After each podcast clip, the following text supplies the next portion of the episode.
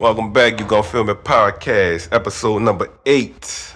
I am Slim, your host, and today I have a very special guest, fellow Abramson Commodore, Commodore A Pride, baby. A Pride in the building, member of Abramson's mighty football team from 95 to 99. One day was good. pound, dog pound. Two-time district champs. My senior year, we went out with a bang. We got ours. We did definitely get ours, and I'm gonna go ahead and let this man introduce himself. Omar Washington. Mr. Omar Washington. Appreciate you, King. Appreciate you. How you doing today, Omar? I'm good, man. Long day, but I'm good. Thank Long day? you. Yeah, that's all right, though. Oh man, I appreciate you taking time. Ain't no thing, man. Come out and speak with us today. Appreciate you for inviting me. And let's get started in just to let everybody know where you're from. New Orleans, the East. New Orleans. What, we, what they said? What did we say when we were kids? Uh, Eastern New Orleans, New Orleans East. Cross the train tracks. Across the train track. Yeah, down from Rest Haven, the old boondocks. A lot of people wouldn't go back there, but I, I grew up back there. I don't think they still going back there. Oh, they, they I still, we still got people back there. I still got family back there. We go see them. oh, off the old road. That's yes, what we sir. it, the old it road. is. Yes, sir. So you're born and raised in the East? Yes, sir. And what schools did you attend, Mr. Washington? The whole East Circuit. Basically, I went from Little Woods, Schaumburg, Livingston, Abe, right there. Mighty. Mighty. I ain't had to change the uniform. I was white and blue, red, white, and blue all the way through. I was good. Hey man, ain't nothing wrong with that. That's I the best it. colors, bro. I All keep telling people that's that's that's the best high oh, school yeah. to come out of New Orleans, man. All day. Everybody want to talk about Kennedy Reed and St. All no, man. If you ain't go to Abe, you ain't go to school. A lot of people gonna knock. Look, I'ma still say this. I'ma show love, but at the same time, it's Abe over everything. Abe over everything. We represent our school. You heard me? Abe Pride all day. Got to. So, Mr. Washington, I know you personally, Right. and I know you was the standout football player, wide receiver number 10. Am I correct? No, 10 is Chad. I was 14. Corner corner Yeah. safety receiver. I was more I was starting more at corner and safety. And what happened? Why?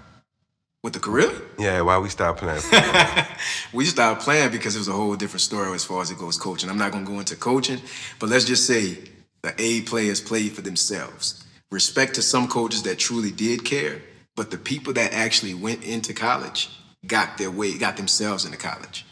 And I was going for track, not and, and walking on on football, but I had a blood clot in my calf that I didn't know was there my entire senior year. So I ran a 434 with this in this calf. And I was going, I was running. But back then, Tommy Frazier, you know, back then they didn't know the history on how blood clots affect your calves. right. So I was done. I was going to Florida A&M. The first day when they got all the medical records, I had no housing.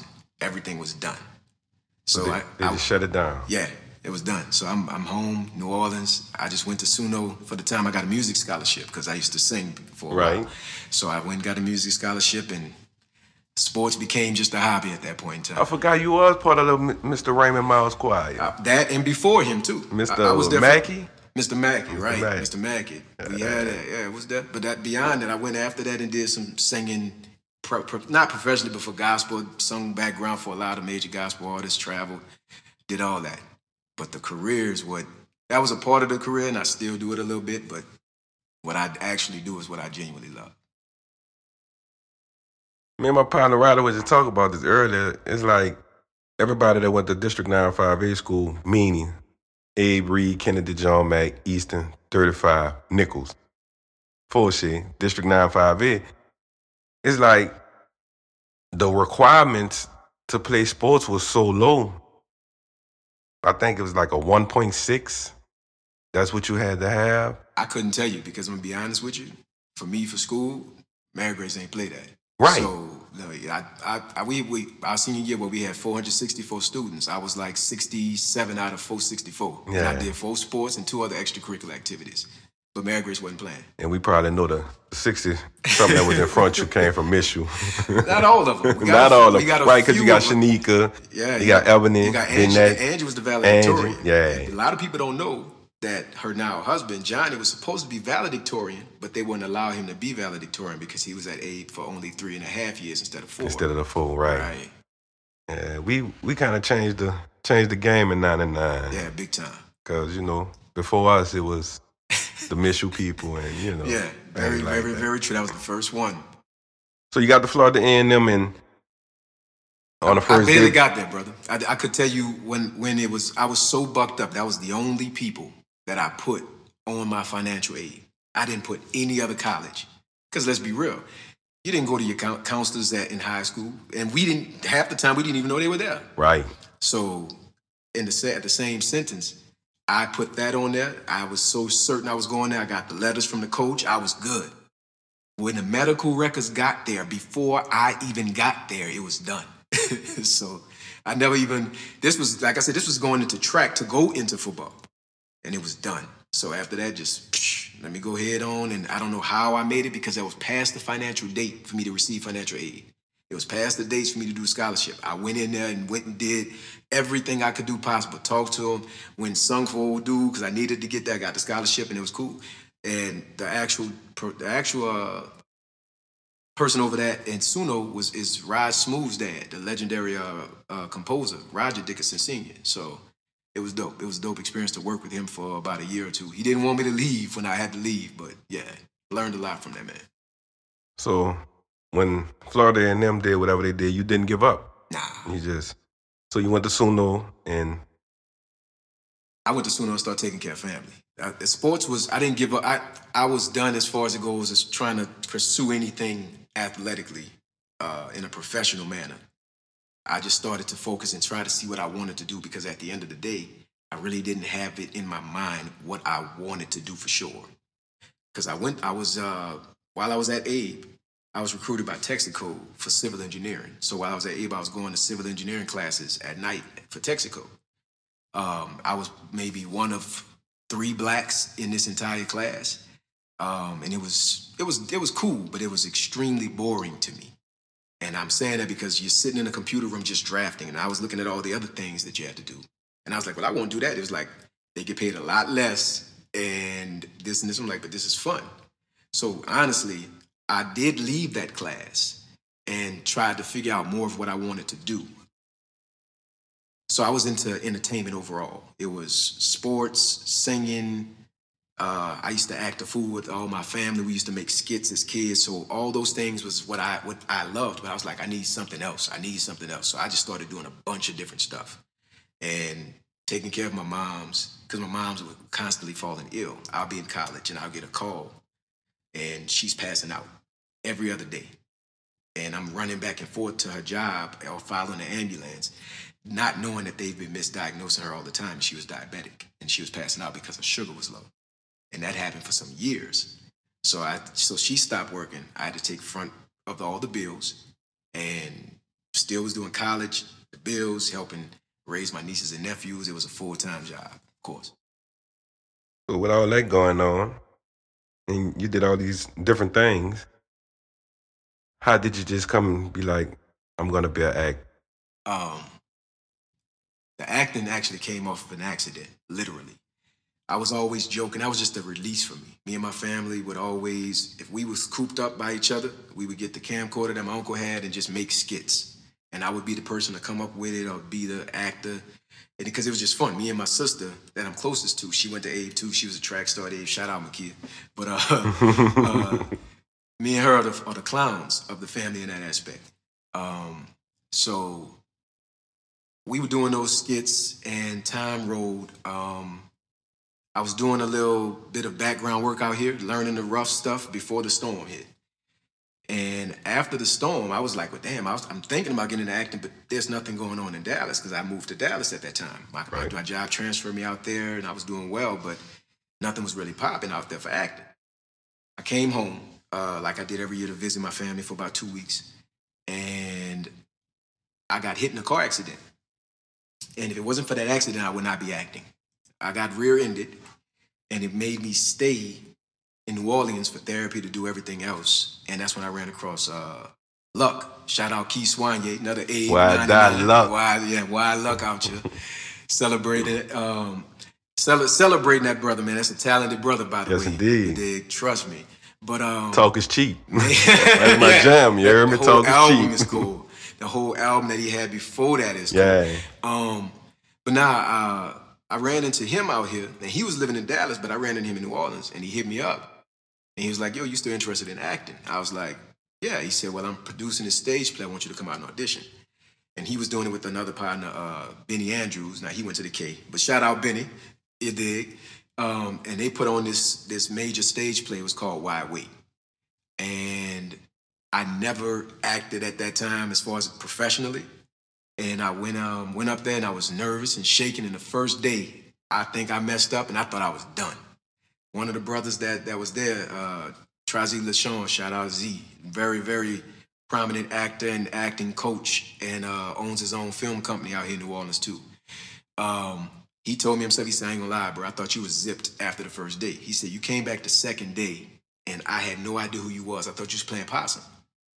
And I, it was natural because at that time I never had acting. Uh, I didn't have training, none of that.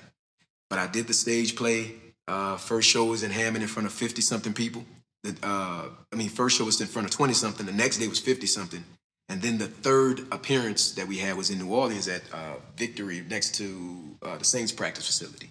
And we did that in a weekend in front of 2,000 people and got a standing ovation. And that's how the acting started for me.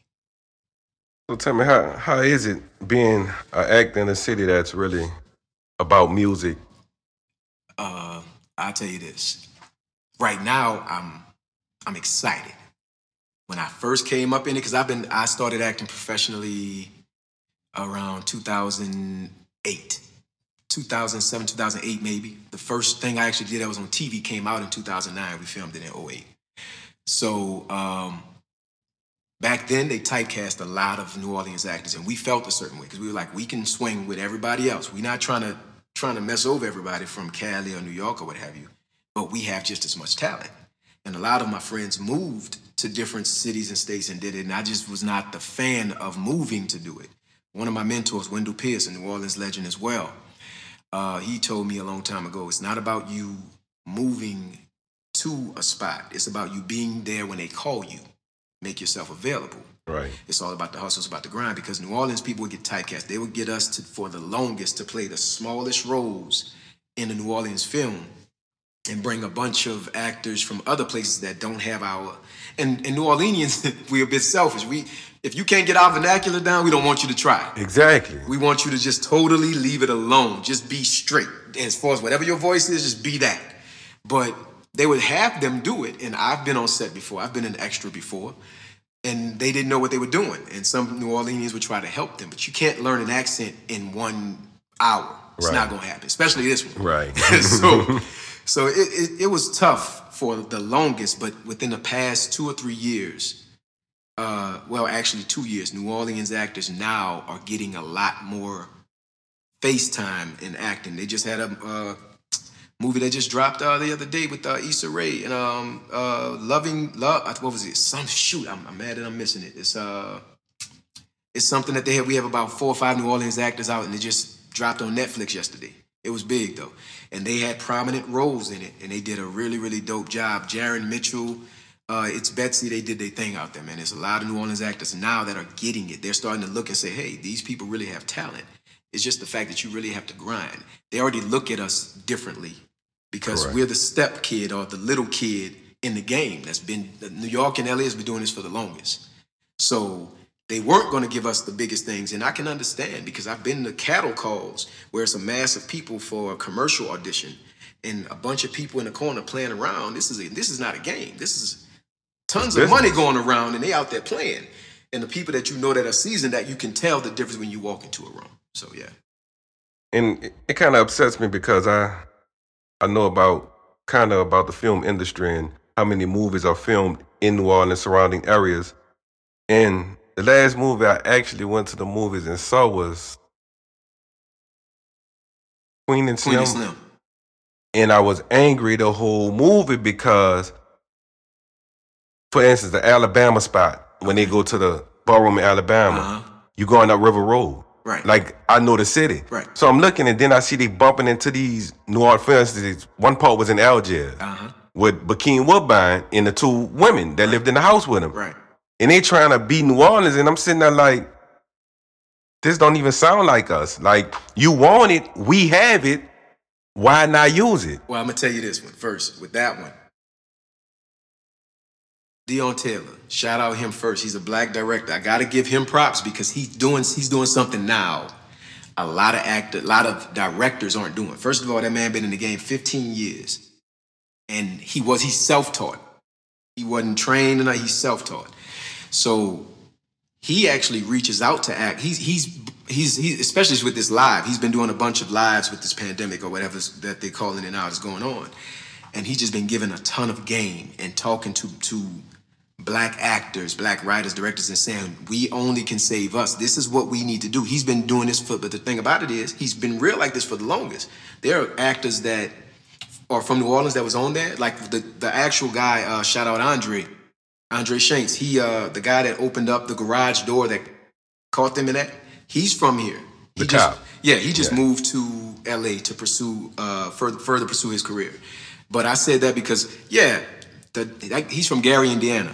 They will not have a clue. What I always got to tell people is this: when you when they're shooting movies, we have to hold. We can't hold them accountable at every point because they're not entertaining the ten percent that know. They're entertaining the ninety percent that don't know. God. Think about any any any TV series you've ever seen in the medical field. Anybody that you know that's in the medical field can say that's not how you do. it, That's not how you do it. Well, they're not entertaining you. You're the ten percent. Right. They're entertaining the ninety that has no clue. It. That's eating their popcorn, being entertained. Is it? My question is: Is it a stigma with black actors with certain roles? Meaning, I see a lot of prominent black actors, except Denzel, that take these roles that basically downplay their race, their manhood, or their womanhood.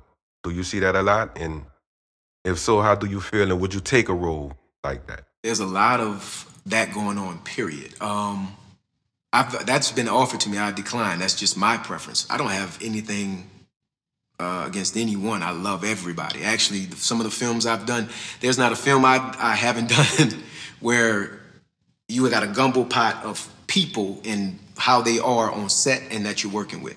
So everybody everybody knows in the film industry, everybody whether they're gay, straight, trans, it doesn't matter. You already working with the majority of them anyway on set. Now, as far as doing the roles, that's up to those people. I was offered um what a B class role some years ago, years ago, and it was going to be very lucrative. And my agent at the time was like, "Omar, are you sure you want to say no? That we can? This is a nice amount of money." I was like, "Nah, I'm not interested." in. for the record, I would appreciate if you wouldn't audition me for those types of roles anymore, because I am just literally. I was always about the New Orleans actor that can show them I can be New Orleans and be the actor beyond that and blow up everything. Not for the not for attention, not to be the absolute best, but to show that New Orleans actors are literally just as good and even better than some. That was my purpose, and I felt doing roles in those areas would typecast me and put me in a different area I didn't want to be. Correct. So um, overall, if they do that, that's their cup of tea. No problem with it. For me, I would love to play other things that's not those that that directly.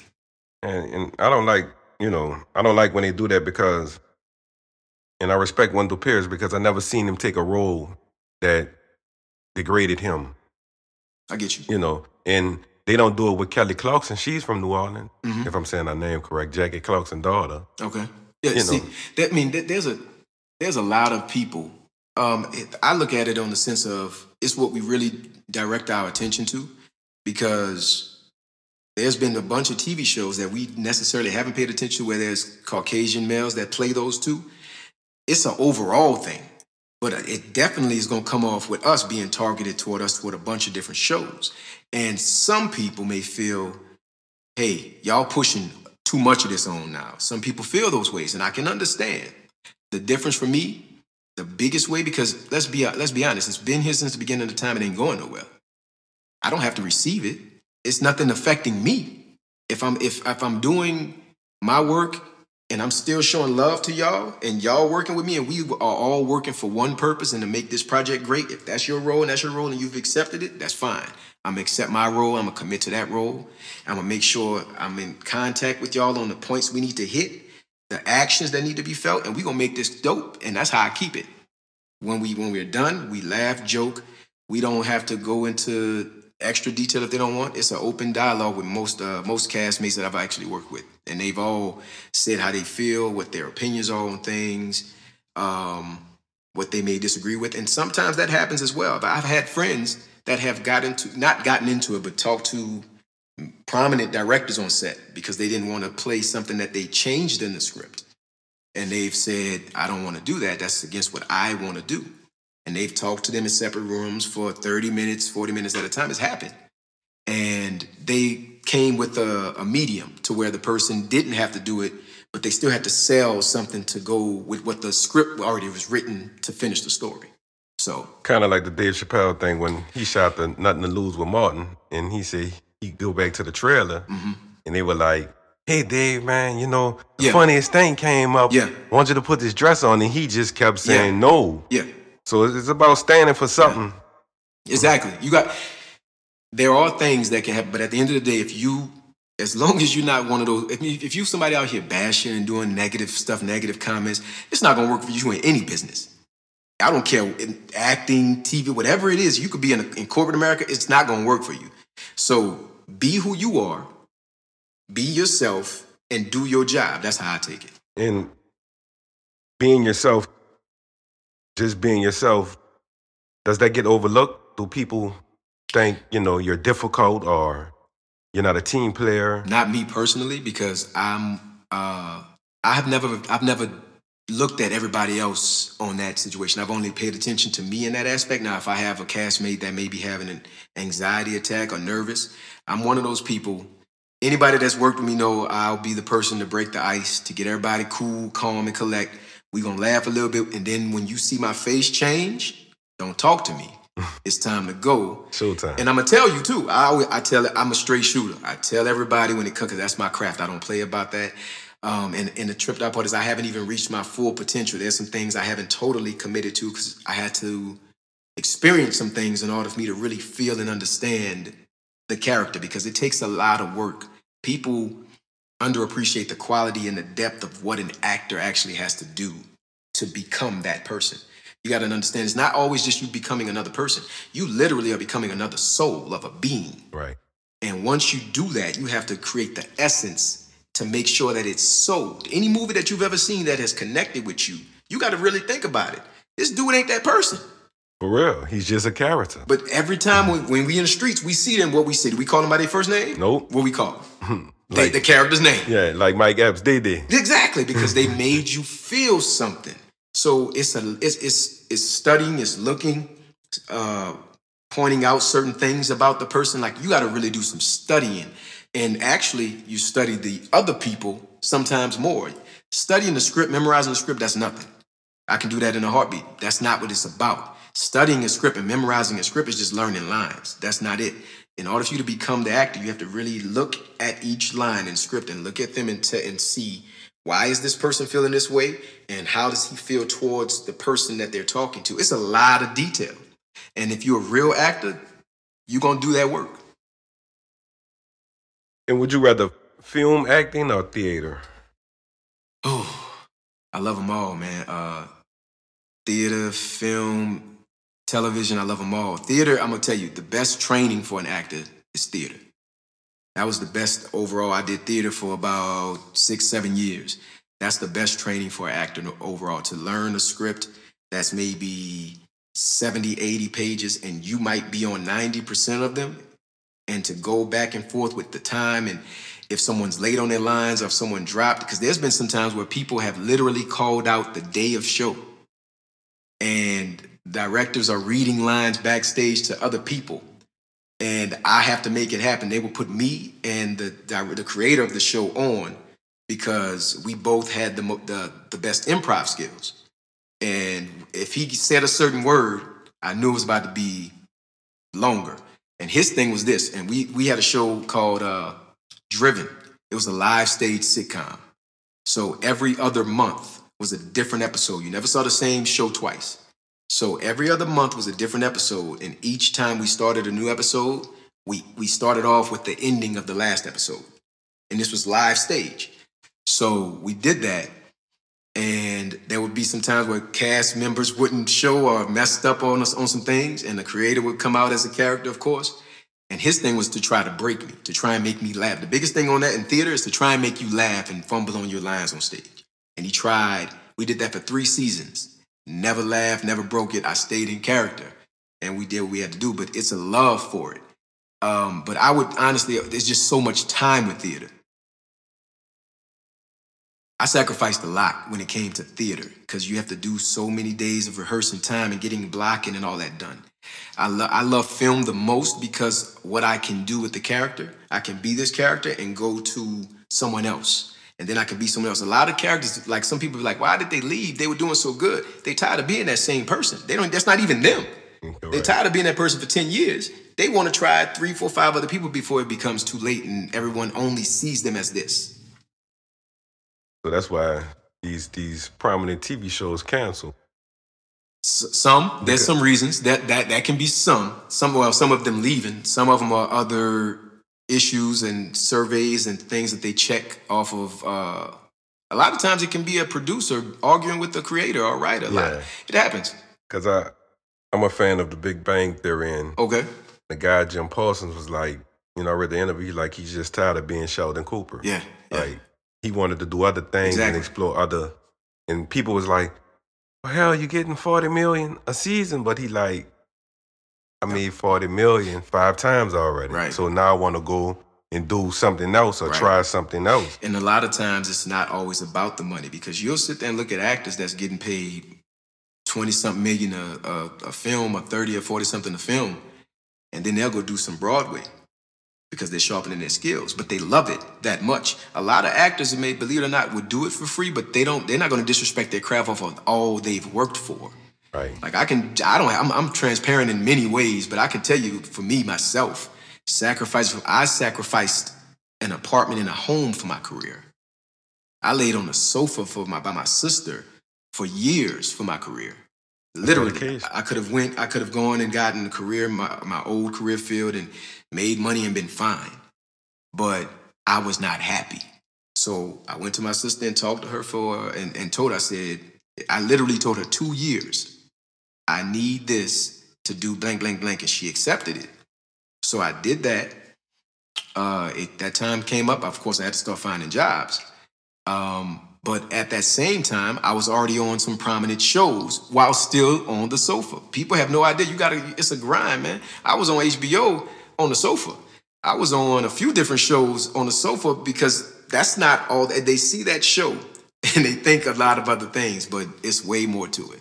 And to get on that point, famous Michael Corleone slash Mr. Al Pacino, he still does theater acting, but he was like, Yeah, he got the first movie yeah, and he still was washing dishes yeah.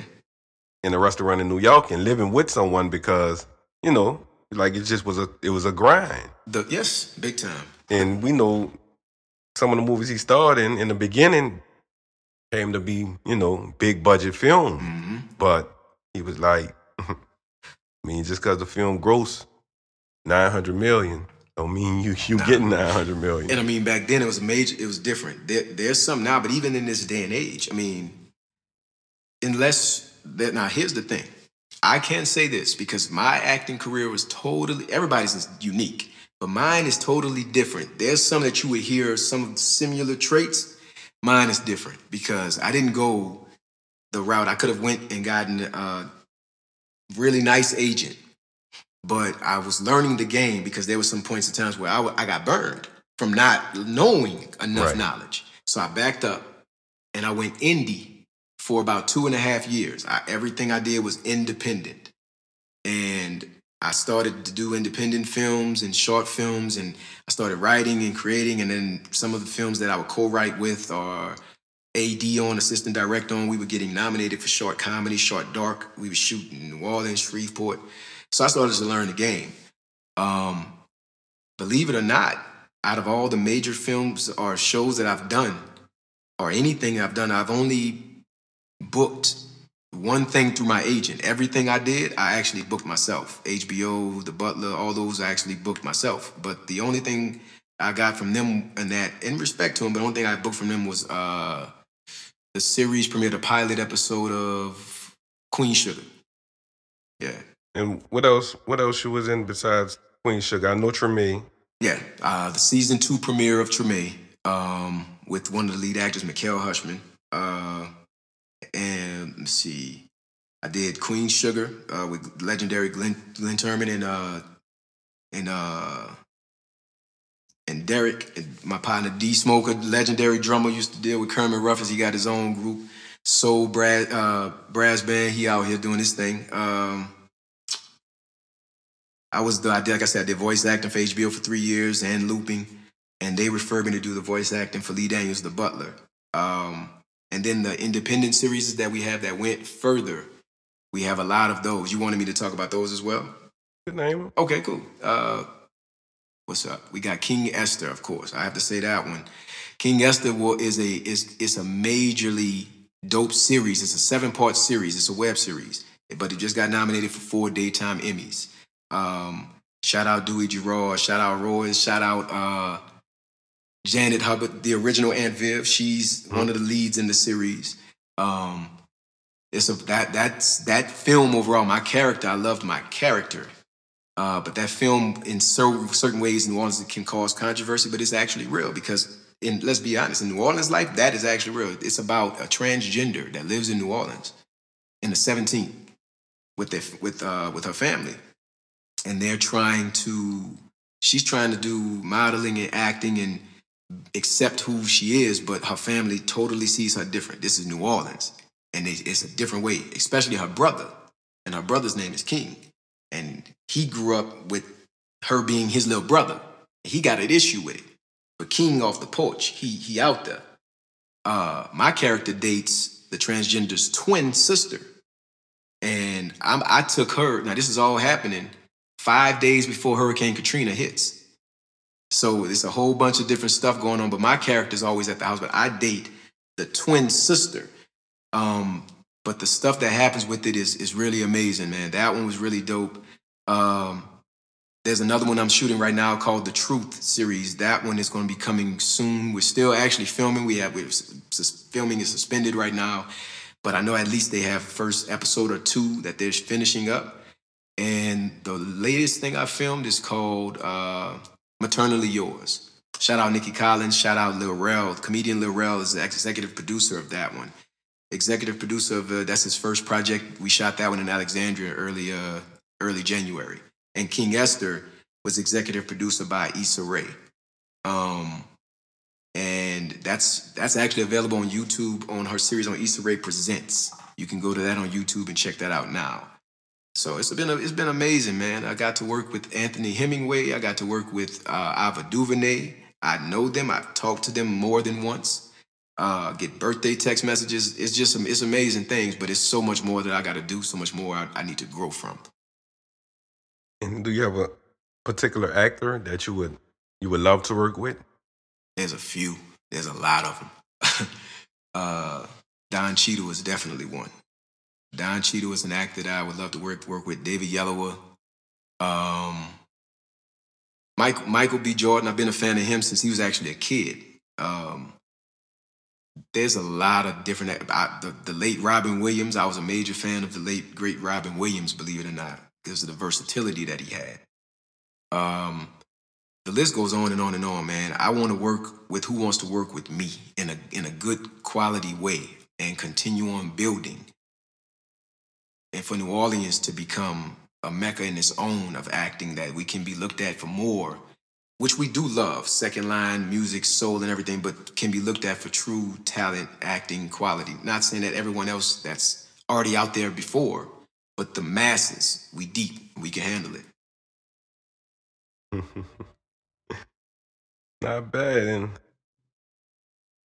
I hate that people look at the city and that's all they see. Yeah. And you know, we live in the city and we know it's so much talent here besides rap, playing an instrument, Big time. shooting a basketball. Big time. I mean, we got actors, actresses, hmm doctors, lawyers, Right.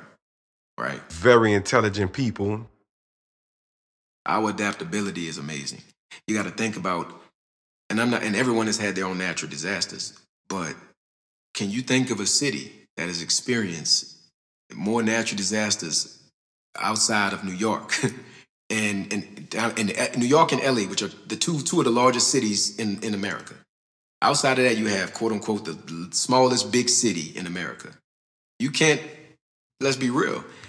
From Katrina to Rita, Rita, the levees to Earl Spill.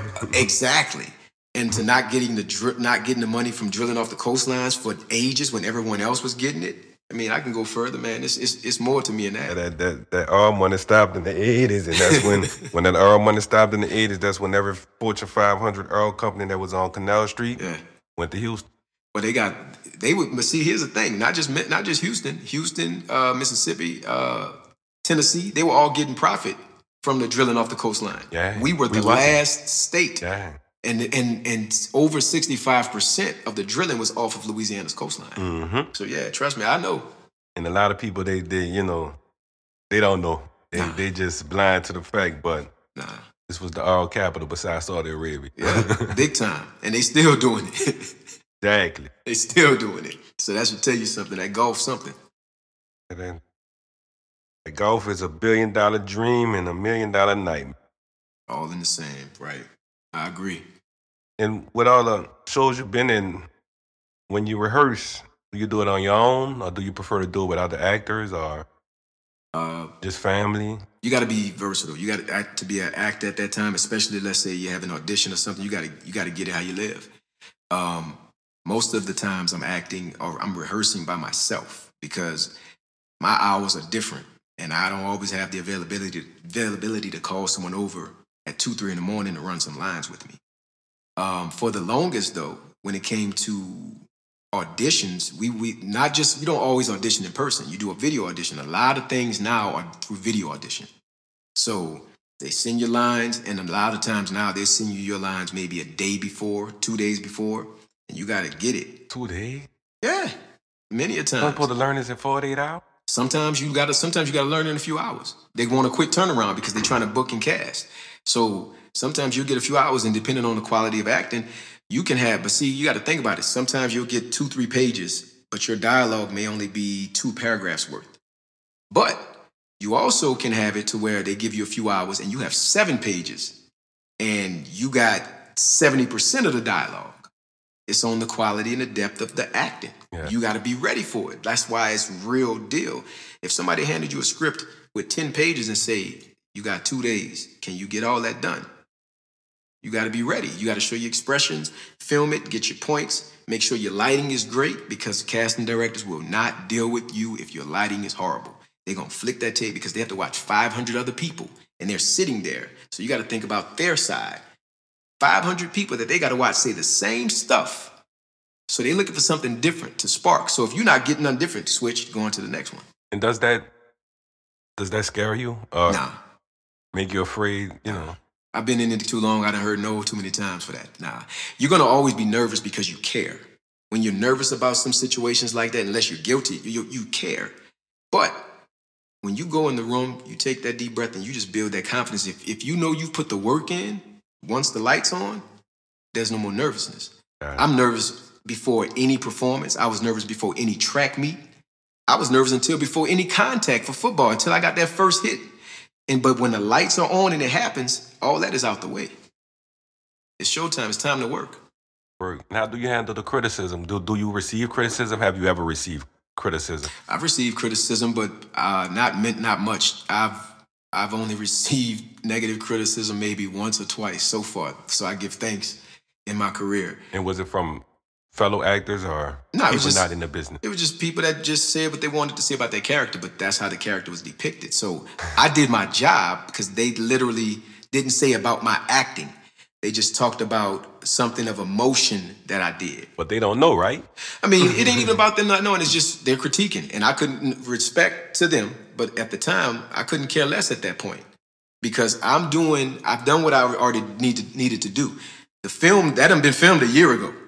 They we done they done took multiple takes, and that's the one that they decided to choose. You see what I'm saying? Like Yeah. we can have our own favorite takes on everything that we want, but it's not up to us for the final draft. You know, they we can have it and be like, I want that facial expression on it. Unless I'm executive producing, et cetera, et cetera, et cetera, I have no pull on that. So it's up to the people that created it. So don't be mad with me. Be mad with creative design. Be mad with the editor. But see, I don't and that's what that's what the viewers get it wrong at because for the longest, when I seen um Tupac movie, All Eyes Against Me, hmm I used to like Mano as a rapper, but when Mano shot Tupac in the elevator, Yeah. I'm like, I hate this dude. Which I'm trying to remember. Which uh, I, think my partner was in that. Jay Dorsey played Tupac in there. I'm trying to remind myself if that was the one that he was in. Like it's it's it's just we as fans, like you said, we fall in love with the the character Right. And not per se the actor. Because I don't know what I'm looking at when I'm looking at acting. I mean, I think I could point out, well, you know, this guy can act Uh-huh. because of different roles they had. Right. For instance, I could look at someone with you and I I feel like I know Omar can act, Mhm. and also the guy who's a comedian, Rob Kazi. Yeah, yeah, yeah. I think he's a better actor than comedian to me. Kazi's cool. I, Kazi's very, very. Shout out to Rob Kazi. He's very versatile. Uh, I think Kazi. Especially when you do the little pimp thing. Man, he killed it. That's his character. He, listen, Kazi has a. That, that's the thing, though. Kazi has a bunch of different characters. Yeah. a bunch, and he can really kill all. He just hasn't. He hasn't gotten it yet to where everybody has received it because they they they love Tommy so much. Yeah, but see, Tommy ain't the one. But but but and and here's the thing. He wanted to show people, look, this I- and I loved the adversity. He did a skit before where he showed Rob versus Tommy. Yeah. That changed everything Yeah, for people. I And it remember that. But see, that's creative. That's not. That's people that get it. And he controlled his own destiny because he's his own boss in that section. He created Mhm. that, and that's a different demographic. Um, but but a lot of people don't pay attention to that. There's many a times I'm watching something. When I watch a show, most of the times I have to watch it two to three times because well, first time I'm watching it as a fan. The second time I'm watching it as an actor. The next time I'm watching it as a director or writer. And it's separate for me. So I pay attention to a bunch of things. Like I'll look at a scene and I can tell when a scene has been looped and, and it's a voiceover, somebody else doing it. I know all those things because I'm around it all the time. And and I'll look and be like, dang, I would and I what I'll do sometimes is if they say a line, I'll say it their way, and then I'll say it the way I would have said it. Just to practice, just overall. Because when you there's many a times where things go really good in acting and you got a rhythm and you're doing decent, you're doing decent, and then it gets stale like a mother for a while. You get your residuals in the, in the mail that get you that inspiration to say, hey, I'm, I'm you remind you who you are. And then you just got to keep it up. It's a, it's a major thing. Uh, you don't choose acting. Acting chooses you. I learned that from the legendary Carol Sutton Dixon. She's a shout out to her. She's an amazing actress, older woman that's from here. She's still acting now. She's still killing theater, TV, you name it. And she told me that during our second uh, loop group for HBO. And she told me that, and she told me that by, and she called me my name. One of the other dudes that was doing it for the longest walked over and was like, "If Carol Dixon knows your name, you're a good actor, so you need to pay attention to what she's telling you." And I took it from there. From there, that was maybe That was 08. I never forgot that. And we, I'm, I'm sitting here thinking we have a lot of prominent actors from here that's well known. Yeah, Carl Weathers, Tim Reid, yeah. Gary Morrison. hmm You know, and the list goes on and on and on and on. But once again, we're looked at like, oh yeah, that's the city where they play the, you know, the brass music and Right. the Party people- City all day. Yeah, you know, they they walk around the street with the band and they they waving white flags. Right. and I just be like, it's a little bit more than that down here. It's a grind. I worked three jobs, bro. I had well before this pandemic, I had three jobs. and, and I know because I didn't see you. and, and I still do my acting. Like people have no idea what I'll do in a day. Like and because you would never know unless I tell you most of the Right. time. But uh the way I do because we actually we have other actors from Abe now that that are actors that's doing their thing. Shout out Nomika, shout out Keisha.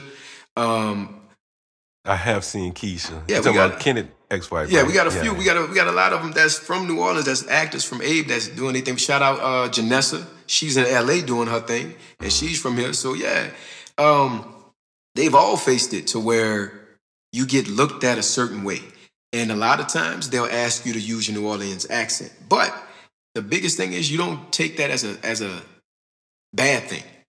You take it as an opportunity to show them otherwise without overdoing it because a lot of people overdo things and overstep their boundaries on a set and you not realizing these people been doing this they got some real relevancy in the game and Right. you can get blackballed it can happen it has happened so you got to know your fine lines on things that's why I, I, when some people talk to me i tell them i wouldn't take the same steps that i took if you were me because i did things differently i kind of technically did some things in a rogue way like my very first, my very very first national TV uh, acting time, spot was Treme, and I read the script and I'm like, this is not how New Orleans say Right, because when I saw it, I was like, oh, I was like, no. but no, the way they said it on that on that scene, I- I'm like, that's not how they would say it. So I said it in a way closer that um, how New Orleans would say it versus how it actually was.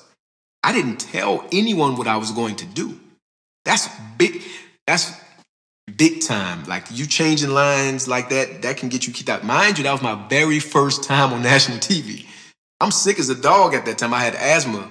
Yeah. I have asthma bad, so I was in the trailer coughing every time in between takes. We did like maybe 30 plus takes because we had four different camera angles. Never messed up a line. But I got what I got out of it was Anthony Hemingway. He's a director, executive producer. He executive produced uh uh what was it? The uh, the Underground. He was executive producer and won his Emmy for The People versus OJ. Um, the series. yeah, you, he he's been a director and, and producer for for Empire, for Power, you name it. Cold brother, um, and he talked about that, and he was talking about some things that we did on the show, and he actually allowed me to keep it. He didn't say anything at all, and then he asked me to improv some stuff and segue into the script. A lot of these things were lined up for what I already had strengths in, so I already had the improv ability from years on the- in theater. And uh, I said I did everything I needed to do and segued into the script. And the lead actor, when they said cut, he was like, that was effing awesome. He was cursing like, "Man, he was like, that was awesome. You almost lost me. So I'm sitting there humble as hell, like, you know, but on the inside, I'm not gonna front. I was like a five year old schoolgirl because this is the lead act of a show. Right. And I did, that was my very first time at the time. But uh, it was just real, real funny. And I got those type of things from every director I've worked with. Uh, it's funny on how all of them allow me to improv without me asking.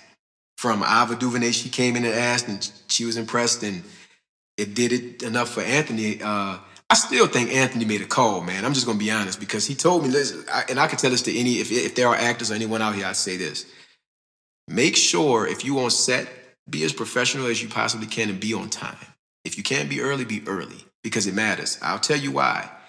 The very first time I was on on Treme, I was there for an extra. I came maybe 45 minutes early. The PA was impressed and asked me, could I wait a moment? They put me in a trailer. I'm like, damn, they treat they extras good. I'm sitting in the trailer. She called me back, asked me, could I be a uh, stand-in? One of their people called out. She- said it pays more. That's all I needed to hear at the time because I didn't know what a stand-in was at that moment. I did that. The casting director called and said, Omar, I don't know what the hell you did, but they want you to come back and be a feature extra and stand in for the rest of the season. And that's what I did the first season of Treme. Then I did the second season. They, I, they called me and said, "Hey, Omar, we want to know if you come, you can come and audition for a role with one of the um, lead actors." And I'm looking, I'm like, "Y'all got the right Omar Washington?" They was like, "Yeah." So I auditioned. I got the part. Um, the the craziest thing was when Anthony saw me the next week, he pulled me to the side and said, "Stop doing this." He said, "Because I thought you were a seasoned TV actor. I didn't know that was your first time on national TV. So that speaks about your quality." So maybe three, four days later, I got a call from HBO to start doing voice acting. And my friend, my, my, my partner I told you I did for Best Motion Pictures, Trazi, he was already doing it. I called him and said, What do I have to do? I have no idea. He was like, Man, it's gonna be easy. All you gotta do is read, blank, blank, blank, blank. They all actors, they all gonna groom you. He ain't tell me everything either. so I get there and uh, the editor, shout out to Rob, uh, another Emmy Award winning editor for HBO. We, we was there and uh, brought the script. This is what they do in, in, in, in loop group or stand in. There's a big screen. They hand you the script and say three, two, one. The hand, they, that's the exact amount of time. So you, if you're an actor on it and you're ready for stuff like that, When they hand you that script, you only have three seconds to read it. You got to be ready to read it and show action and conviction in what you're doing. And that's what I had to do. I messed up twice throughout the whole five hours. I thought I messed up, but they loved it, and I wound up doing it with them for three more year, three more seasons, and then they referred me, and it kept going. And you show you you didn't join the elite um group or nothing, huh? Nah, You know, because they say you know to get to get to get where you're Nah. going, you got to get in one of those I, I hear, I hear all that, the Illuminati. Or yeah, I hear all that, but the loop loop group ain't got nothing. Loop group get No, you know, I ain't I talking know about you, loop group. No, I'm talking about what I did. Loop Group, you get a eight hundred something dollar check. That ain't got nothing to do with what you talking about. If you get an eight hundred something dollar check for that, that five hour session or thirty minute session, but I get what you're saying. Eight but hundred for five hours. Yeah, I mean that five hour session, you get a maybe little bit over eight hundred. Um, Uh, uh, it- Not any- bad. anywhere from thirty minutes to five hours is the same. that ain't bad. I know. I, I yeah. I used to. I ain't gonna lie. When we did it consistently, I loved it. it we used, I used to get like maybe one hundred forty seven dollars for forty five minutes of overtime. I used to love it. Yeah. If anytime after five hours, it's overtime. It said that. But but you got to. But here's the thing. You say that you sitting in a studio for all those hours, and wow, everything is going on. Studio equipment. What can you do? What can you not do? So you're you you don't get a script until you get in there. So you're sitting out quiet with all your people until they call all of you in the room or some of you in the room, and that whole time you there working, checking, doing this and this and this. Um, sometimes it's with script. Sometimes they want you to improv. The entire movie of The Butler, we didn't get a script. We had to watch every scene and improv all of it. Lee Daniels was on Skype in New York, and he had to interview each and every one of us before because he said he needs to meet everybody that's working with him before he gets before they get to business. And once we did that, we would watch the scene and go in and just start improvising constantly, constantly. So it's some work. That that not a butler that was some work. I ain't gonna front, but I loved it because I love improv. Yeah, you you telling me something you know that I didn't know. Yeah, I know. Yeah, a lot of And just for the record, y'all, my man didn't join Illuminati. He's Nah. still regular people. And and listen, if I if I if I did some stuff like that, bro, you would have to see all the stuff that's going on with people. Ain't no way, ain't no way in heck. Because I'm still sitting out here with waiting on unemployment and stuff. I don't know what you're talking about. Still about. living regular life. Huh? still doing it right now. Still doing it. Before I get you out of here, let let the people know what's your next project and where they can find you at. Uh, you can look at me, look me up on Instagram uh, at OW underscore Omar. Uh, same thing for Twitter. Uh, Facebook more kind of like family, friends, but Omar Washington. Um, you can go to my Gmail at o, o what is it? omarwash.ow at gmail.com. Uh, I'm still forming my YouTube channel. Pl- placing some things up. If you do go on my page, I'm putting my new reel in my bio. Uh, yeah, that's what it is right there. In in your upcoming show The that fi- you're in, film the, that the- you're in. the one that's coming in, that's one that's coming out is maternally yours. Maternally yours. Uh, shout out Bree. Shout out Sin. It's so many that that cast was dope, man. We felt we, we became a family out there, and we still repping it and talking And Shout out Rail. Shout out Nikki. Shout out G. And when when can we um find it? Where at? When? That we still getting that. I, honestly, I have no unearthly idea. They're in the process of it because we just filmed it in January. So we got we got emailed recently that they're saying they're still in the works of editing and finalizing all the stuff. But we have the trailers out right now. Um, you can get the trailer on my page as well. I have the trailer in my um, bio. But it's maternally yours. You can still go on YouTube. You can check out King Esther. You can go look up season two premiere of Treme. You can look up the series premiere of uh, Queen Sugar. You can do all that. I'm on it. Y'all got it, man. Y'all go check O out. Building A Prime. All. Much love to Marion Abramson. Special class of 99. Yes, sir. And Omar, much love to you for coming out to You Gonna Film It podcast with me and my man, producer man B over here. Appreciate both We of really appreciate it, taking your time on this busy Saturday. all day, You know what I'm saying? Much love, and we about to get out of here. And like we close every time, New Orleans, famous words of the famous Papa Smurf. Love is the answer. Who cares what the question is?